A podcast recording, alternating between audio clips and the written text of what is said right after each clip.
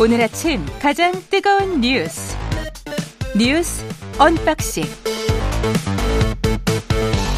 자 뉴스 unboxing 시작하겠습니다. 민동기 기자 김민아 평론가 나와 있습니다. 안녕하십니까? 안녕하십니까? 예. 윤석열 정부가 노동 개혁에 시동을 걸었다. 주 52시간제 뭐 이거는 대통령 선거 공약 때도 이야기를 많이 했었던 거 아닙니까? 네, 예. 고용노동부 의뢰로 미래노동시장 연구회라는 곳에서 노동시장 개편안을 준비를 해왔는데요. 어제 이 정부에 권고를 했거든요. 근데 이 권고안의 핵심 내용은 일주일 초과 근무 12시간 한도를 허무는 겁니다. 아, 이 방안대로라면 일주일간 최대 노동 시간이 지금은 52시간인데 음. 69시간으로 늘어날 수가 있습니다. 아, 초과 근무 총량 한도가요. 어, 분기별로 따지면은 140시간, 반기별 6개월로 따지면 250시간, 1년으로 따지면 440시간입니다. 아, 일주일에 뭐 69시간까지 일을 할 수 있고 일주일에 최대 29시간 초과 근무가 가능하다는 그런 얘기고 하루 평균 노동 시간으로 따져봤을 때는 주 6일을 기준으로 했을 때 11시간 30분에 이르게 됩니다. 이제 그만큼 노동자 입장에서는 초과 근무가 많이 늘어나게 된다는 그런 얘기고요. 어, 건강권 보호 관련 대책도 내놓았는데 11시간 연속 휴식이 좀 유일합니다. 야간 노동 등에 대한 대책은 일단 노동부로 공을 넘긴 그런 상황이고요. 어, 물론 연구회가 초과 근무 시간 단위를 월 단위 이상으로 바꾸려면 사용자와 이 노동자 대표가 서면 합의를 해야 된다. 이런 조건을 달기는 했습니다만 지금 한국의 노조 조직률이 14% 정도밖에 안 되거든요. 예. 아, 과연 한국에서 노사가 대등한 지위로 이 합의를 할 수 있겠느냐 이런 의문이 제기가 되고 있고요.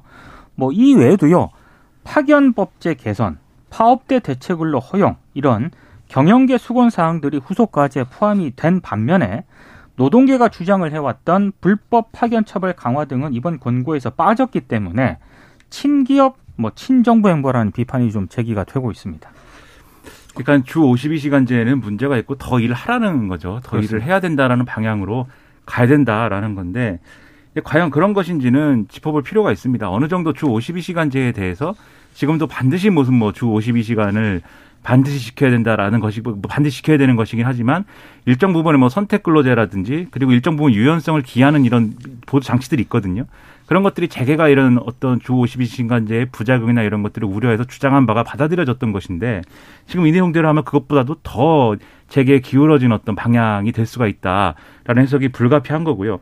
그리고 이제 나름대로 이 미래 노동 노동시장 연구회입니까? 미래 노동시장 연구회가 이런 비판이 나올 것을 우려해서 몇 가지 이제 그래도 우리는 노동자 측의 어떤 어 그런 어 건강권이나 이런 것들을 보장하려고 노력했다 라고 말할 만한 어떤 대목들을 집어넣긴 했어요. 그게 지금 말씀하신 이제 11시간 연속 휴식이라든지 그다음에 뭐 뭐 이 휴가를 뭐 저축을 해서 써라 뭐 이런 부분들인데 근데 이것도 잘 들여다보면은 그게 과연 노동자 건강권에 이제 도움이 되는 방식으로 실제 현장에 적용이 될 것이냐 이런 것들은 의문이 있는데다가 또 뭐 파견과 관련돼서 파견 노동의 범주와 기간을 뭐 늘려야 된다 할지 그다음에 뭐 파업 중에 대체 근로를 뭐 허용하는 범위를 더 늘려야 된다 할지 이런 내용이 다 같이 들어가 있기 때문에 이게 잘 디테일을 따져보면 따져볼수록 재계의 입장이 너무 많이 반영돼 있다. 이런 우려가 있거든요. 실제로 그리고 선택 근로제 관련해서는 취업 규칙이나 이런 거 변경할 때 노동자 대표의 동의가 동의를 이제 하도록 돼 있지 않습니까? 그래서 노조가 노조가 이제 이 일종의 이제 좀 논의를 해가지고 취업 규칙을 변경할 수 있는 게 지금 현 시스템인데 이 선택적 근로제와 관련돼서는 이 노동자 대표를 다 이렇게 이 직무별로 나눌 수가 있게 돼 있어요. 그러니까 지금도 사실 노조, 노조 조직률이나 이런 것들이 낮은데 이런 것들을 실제 적용했을 때는 협상 구도가 노동자의 기울어진 그런 상황, 저이좀 더 사측이 기울어진 그런 상황으로 갈 수 있지 않겠느냐는 우려가 또 제기될 수가 있습니다. 그렇기 때문에 이런 제기된 우려를 바탕으로 정부가 더 고심을 해서 이 내용을 이제 이건 권고 아니니까 이 내용을 더 숙고해 봐야 될 필요가 있는데 정부는 또 이게 너무 좋은 아니다라면서 지금 얘기를 하고 있어요. 그래서 좀 다양한 의견을 좀 더 들어봤으면 좋겠다라는 생각입니다. 산업으로 보면 어떻게 봐야 될까요? 그러니까 임금은 아마 이제 기업들은 그런 거를 원하겠죠. 임금은 그대로인 상황에서 노동 시간이 늘어나면 네. 그러면 이제 생산하는 양이랄지 생산하는 서비스가 많아지니까 그게 이제 기업에게 좋은 것이 되는 것이죠. 그렇게 되면 그거에 이제 기업의 영업이익이나 뭐 이런 걸로 갈 것이고 그렇게 되면 더 많은 사람들을 고용하지 않겠느냐. 이게 이제 정부의 주장인 것 같은데 노동계는 아니 그렇게 되면 우리는 노동만 더 하게 되는 것 아니냐. 뭐 이렇게 지금 생각을 하는 것 같고. 그러니까 효율성의 예. 개념을 그렇죠. 여전히 우리 그 경영계라든가 이런 산업계 쪽에서는 장시간 노동에 일단 음. 그렇습니다. 기본적인 인식이 좀 있는 것 같고요. 예. 그리고 조금 저는 안타까운 게 이게 미래시장 음, 미래 노동시장 연구원이지 않습니까? 그렇죠. 근데 구성원이 12명인데 음. 저는 개인적으로 이게 굉장히 안타까운 게 모두 대학 교수로 구성이 되어 있습니다. 그러니까 노동계 인사가 단 한 명도 참여하지 않았습니다. 이 근본적으로 이게 이 문제가 좀 있는 것 같고 그리고 음. 이 위원회가 어, 지난 7월 18일에 발족을 했는데 그동안 경영계라든가 전문가 간담회는 진행을 했는데 또 공교롭게도 노동계와는 간담회를 아직까지는 진행을 하지 않았거든요. 예. 그러니까 이런 부분도 조금 문제가 있는 것 같습니다. 그러니까 일부 우리 이제 노동시장의 불합리한 부분이나 이런 것들은 고쳐야 될 필요성이 있겠죠. 예를 들면 대통령이 계속 얘기하는 노동시장 이중구조의 문제랄지 그리고 이제 뭐 소위 말하는 연공근로 그러니까 그 호봉제와 관련된 여러 가지 논란이랄지 그래서 직무급제로의 변환이랄지 이런 것들은 이제 구체적인 기준이나 어떤 틀을 가지고 논의해 가야 될 필요가 있는 건 맞는데 전반적으로 다른 부분들에 대해서 지금 말씀하신 것처럼 장시간 노동이 마치 우리의 어떤 그 경쟁적인 것처럼 그러니까 한국 축구는 정신력과 투혼으로 하는 것이다 뭐 비슷한 뭐 그런 내용으로 비춰져서 그런 부분이 이제 아쉬운 거고요. 지금 이 언론의 분석을 보면은 언론마다 이 숫자는 조금씩 다른데 지금 이걸 적용했을 때 일주당 최대 69시간 근로가 가능한 경우가 발생할 수, 할수 있다. 산술적으로 네. 이렇게 계산을 하고 있는데 우리가 이제 과로사 여부를 판단할 때 이 과로사 하기 직전에 주당 64시간 일했으면 그건 과로사 될 수 있다라고 기준을 정한 게 있는 거잖아요. 맞습니다. 그러니까 한 주에 69시간을 그냥 법적으로 할 수 있다라는 상황이 되는 거는 그러니까 법적으로 과로사의 가능성이나 이런 것들도 할 수 있는 있을 수 있는 그런 시스템을 열어버린다라는 뜻이 또 되는 거 아니겠습니까? 이게 과거로 돌아가는 건데 그러면 그런 시스템으로부터는 우리가 좀 벗어날 때도 되지 않았는가? 여러 가지 조치는 뭐 필요할 수 있겠지만 근본적으로 우리가 장시간 노동 더 많이 일하는 게 우리 경쟁력인 시스템에서는 좀 벗어날 필요가 있다. 이 점을 좀 염두에 둬야 되지 않을까 생각합니다. 뭐 복잡합니다 생각이. 아까 그 말씀하신 노동시장 이중 구조도 맞고 직, 직무급제 전환도 저는 찬성하거든요. 네네. 예, 그러니까 뭐 연봉으로만 이렇게 버티는 사회는 빨리 끝나야 된다라고 저는 생각을 해요. 그래서 직무급제로 빨리 바뀌어야 된다라고 생각을 하는데 가장 중요한 거는 성과 평가입니다. 그렇게 맞습니다. 되면 성과 평가를 어떻게 할 것이냐. 지금 같은 수직적인 구조에서 가령 임원들은 골프 치고 같이 술 마시고 그것도 다 비즈니스라고 생각해서 새벽 한두 시까지 그렇게 한 다음에 어, 또 새벽에 나와서 또 이렇게 우리는 뭐 18시간 일하는데 노동자들은 일을 하지 않는 것이냐. 뭐 이런 식으로 하면서 어, 거기에 관련돼서 어떤 판단을 하고 성과가 나왔으면 그건 다 임원 몫이 되고 임원에게는 뭐 30억, 40억의 보상이 주어지고 어, 노동자들이나 직장인들에게는 뭐 별거 한 것도 없는 것처럼 그렇게 되는 그런 구조 아니에요. 지금 수직적인 구조. 그러면 정말 서양을 담고 싶으면 직무성과급제로 서양을 담고 싶으면 노동자들에게 또는 직장인들에게 월급쟁이들에게 인센티브를 줘야 되지 않을까요? 그렇죠. 그리고 수평적이고 자율적인 문화가 형성돼야 돼야 되지 않을까요? 그런 어떤 창의적인 어떤 고부가 가치 산업으로 전환돼야 되지 않을까요? 그래야 우리 산업이 발전하지 않을까? 뭐 그런 생각인데요. 예. 노동 시간만 투입을 해서 공장에서 뭘 찍어내는 걸로 하면 앞으로 로봇 사용이 우리나라가 전 세계 2위인데 로봇을 계속 투입하는 게 훨씬 더 낫게 되는 그런 사회로 가는 거예요. 그렇죠. 오싹합니다. 예. 네. 생각을 잘 해보십시오. 예. 로봇 평론가는 아니었으면 예, 좋겠는데. 예. 윤석열 대통령과 윤석열 대통령 또 경제 단체장들과 비공개 만찬을 가졌는데 어떤 내- 내용들이 논의됐습니까? 그러니까 지난 9일입니다. 청와대 상춘제에서 경제 5단체장을 어, 윤 대통령이 비공개로 만났거든요. 그러니까 이 만남에서 재계가 보안 입법을 요구하는 중대재해법과 관련해서 윤 대통령이 결함이 많다. 기업이 최대한 피해를 입지 않도록 하겠다. 이렇게 말한 것으로 지금 뒤늦게 알려졌습니다. 아, 전경련은 이 자리에 참석을 하지 않았는데 정경련을 제외한 경제 5단체는 다 참석을 했습니다. 어, 언론 보도를 종합을 해보면은요. 뭐 주 52시간제와 세액공제 관련 내용이라든가 최저임금제, 노란봉투법, 뭐 투자 관련 이슈 이런 다양한 주제에 대해서 아마 경제단체 입장을 전달한 것으로 일단 알려지고 있고요. 어, 윤 대통령은 특히 중대재해법 완화 뜻을 계속 어, 강조를 해왔었는데 역시 이 자리에서도 어, 기업 피해를 줄이겠다라고 언급을 했습니다. 일단 노동계가 강력히 반발을 하고 있습니다. 민주노총과 한국노총이 모두 어, 정부의 반노동 의식이 드러났다라고 강하게 비판을 했고요. 특히 이렇게 뭐 만나서 얘기는 저는 할 수 있다라고 보는데 만남의 시기와 성격을 두고 특히 좀 논란이 제기가 되고 있습니다. 일단 왜 비공개로 만났느냐? 대통령실이 이렇게 경제 5단체를 비공개로 만난 이후 아무런 발표도 안 했거든요. 음. 이것도 좀 문제가 있다라고 비판이 제기가 되고 있고 특히 이날 만난 그 바로 그 당일이 그 화물연대가 정부의 이 강압에 밀려가지고요. 어떤 강경한 조치에 밀려서 조합원 투표로 파업 철회를 결정한 바로 그날이거든요. 예. 그래서 오늘 한겨레가 사설에서 이렇게 썼습니다. 화주들의 입장만 대변하며 화물연대를 굴복시킨 대통령이 재계 단체장들과 축배라도 든 모양새가 됐다. 상당히 좀 강하게 비판을 했습니다.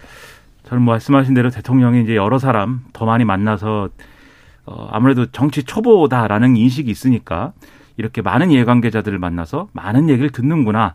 라는 이제 관저 정치를 굳이 해야 된다면 그렇게 했으면 좋겠고요. 그러기 위해서는 나와 가까운 단체나 사람 또는 그런 존재들만 만나는 게 아니고 대척점에 있는 존재랄지 이런 사람들도 다 같이 만나는 게 좀 필요하다고 생각합니다. 그래서 첫째 당내에 윤석열 대통령 반대한다고 하는 반대하는 하는 건 아니겠죠. 좀 정치적으로 대척점에 하고 있는 분들도 만나고 그리고 야당도 만나고 그리고 이제 이태원 참사 유가족들이라든지 지금 화물연대 지도부랄지 또 민주노총 관계자랄지 이런 분들도 만나고 다양하게 만나면 지금 말씀하신 이런 비판이나 이런 것들도 사실 무색해지는 거 아니겠습니까? 그런 정도의 이 정무적 감각은 또 대통령실이 발휘하고 대통령도 그것을 좀 감안해서 움직일 필요가 있다 이런 생각이 듭니다. 예.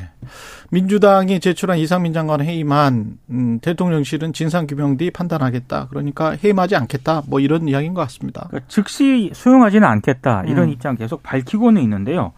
언론들의 해석은 이건 사실상 거부한 것이다 이런 쪽에 좀 방점을 찍는 것 같습니다. 어제 이재명 대통령실 부대변인이 밝힌 내용은 철저하고 엄정한 수사를 통해 진실을 가려내는 게 유가족에 대한 최대 최대의 배려이자 보호다. 그리고 어, 수사와 국정조사 이후 확인된 진상을 토대로 종합적인 판단을 하겠다고 말씀을 드렸고 지금도 그 입장은 다르지 않다. 이 얘기를 계속했습니다.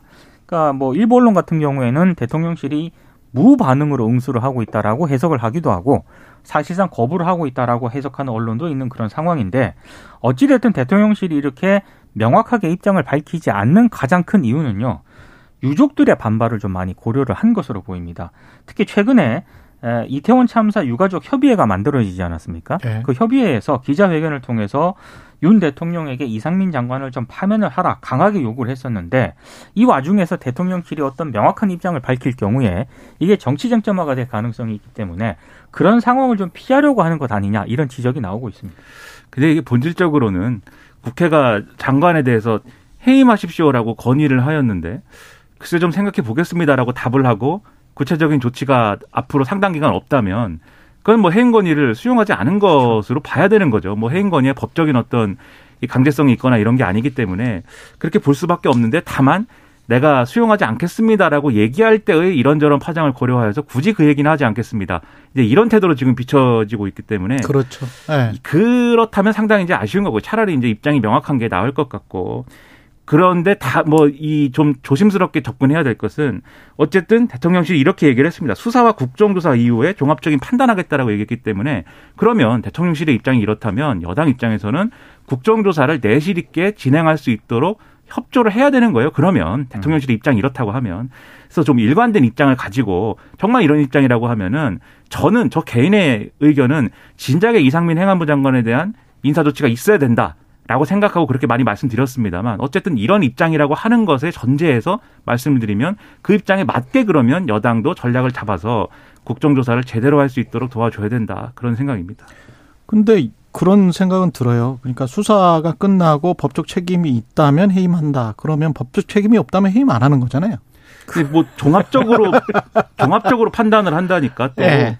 법적 책임만 갖고 판단하지는 않겠다라는 맥락으로도 보여요. 그러니까 사실 애매한 얘기들에 계속 연장선에서 이루어지고 있는 건데, 근데 또 이런 게 있습니다. 언론에 이제 기사라든가 뭐 칼럼이라든가 이런 걸 종합을 해보면 대개는 이상민 장관에 대한 윤석열 대통령의 신임이 굉장히 각별하여서 예. 해가 서쪽에서 뜨지 않는 한 그러한 방식으로 인사 조치 안 할 것이다라고 다들 보고 있거든요. 저는 이런 시선에 대해서 그렇지 않다라고 하는 거를 보여줘야 되는 거죠. 그러니까 이게 뭐 좋은 일이 아니지 않습니까? 좀 그럴 필요가 있는데 그렇지 않은 신호로만 다 해석될 수 있기 때문에 그런 점이 아쉽다는 겁니다. 시기를 본다면 대통령실은 그렇게 이제 주장을 할 수도 있겠네요. 한 3월쯤에 내각을 개편할 때 그렇게 이상민 장관도 같이 교체를 하고 그리고 언론에는 어 물론 보도 자료는 나오지 않겠지만 사실상의 문책성 해임이다 라는 식의 어떤 기사가 나올 수 있도록 분위기를 조성하는 것 뭐 이 정도가 될까요? 언론 보도를 네. 보면 내년 초쯤에 음. 또 부분적으로 뭐 개각을 한다. 그러니까 그 이야기가 있었으니까요. 예, 얘기도 있거든요. 예. 그러니까 그게 내년 초가 될지 근데 3월까지 이- 갈지 1월 17일인가가 국정조사가 끝나고 맞습니다. 2말 3초쯤에 전당대회가 끝나는 일정이라고 생각을 한다면 그렇다면 그 전후에서 뭔가 이루어질 수도 있다. 그리고 그 페이스는 대통령실이 뭐랄까요? 그냥 가지고 가는 예, 그래서 그것에 관련된 어떤 명분 역시 대통령실이 만드는 네. 뭔가 지는 것 같은 그래서 져서 해임하거나 파면하는 것 같은 그런 모양새는 싫은가 봅니다. 예. 그렇죠. 그래서 언론 보도를 잘 보면 음. 거기에도 그런 맥락이 또 같이 써 있어요. 그러니까 그냥 두면 이 대통령실에 대해서 이상민 장관에 대해서 문제 제기 안 하고 그냥 두면 자연스럽게 개각돼 인사조치 될 것이다. 그런데 야당이 자꾸 문제 제기하고 이 문, 다들 문제라고 하면은 오히려 그게 또 이상민 장관에 대한 어떤 인사조치 어렵게 할 수 있다. 뭐 이런 뉘앙스의 기사나 뭐 이런 얘기도 있는데 그거는 이제 맞는 태도가 아니죠. 음. 지고 뭐 이기는 문제는 아닌 것 같아요. 그렇습니다. 이게 뭐. 예. 오기도 아니 오기를 부릴 문제 아니기 때문에 그렇게 접근하지는 말았으면 좋겠다는 생각입니다. 그리고 검찰이 6천, 만원 수수 노웅래 의원 구속영장 청구했고요. 이거는 야당 현역 의원 중 최초고 이거는 소식만 제가 지금 전해드리겠습니다. 40분까지기 때문에 윤석열 대통령이 법인세 인하를 언급했지 않습니까? 네. 간단하게 짚고 넘어가겠습니다. 그러니까 어제 이제 대통령실에서 한덕수 예. 국무총리와 주례 회동을 가졌는데 법인세법은 대기업만의 감세가 아니라 모든 기업의 투자와 일자리를 늘려서 민간 중심의 경제 활력을 제고하기 위한 것이다. 사실상 법인세 양보 불가를 언급을 한 겁니다. 예. 근데 지금 여야가 내년도 예산안 처리에 적신호가 켜진 그런 상황인데 법인세 직접 양보 불가를 대통령이 언급을 했기 때문에 협상 여지가 저 줄어드는 그런 모양새인데요. 이게 15일까지 지금 김진표 국회의장이 일종의 데드라인을 설정을 해놓은 거 아니겠습니까? 그렇죠. 이때까지 협상 타결이 가능할지는 좀 의문인 것 같습니다. 음. 법인세 인하세율 폭을 줄이고 그다음에 실효세율은 어떻게 높이는 다른 방안을 광고하고 민주당이 주장하는 일부 안에 대해서 수용하는 방향으로 절충했으면 좋겠고 그걸 근거로 국민의힘의 주호영 원내대표 등이 대통령을 설득하면 좋겠다라는 생각입니다. 예, 영업 이익을 안 내면 법인세도 안 냅니다. 예, 뉴스 언박싱 민동기 기자 김미라 평론가였습니다. 고맙습니다. 고맙습니다. KBS 일라디오 최경영의 최강시사 듣고 계신 지금 시각 7시 40분입니다.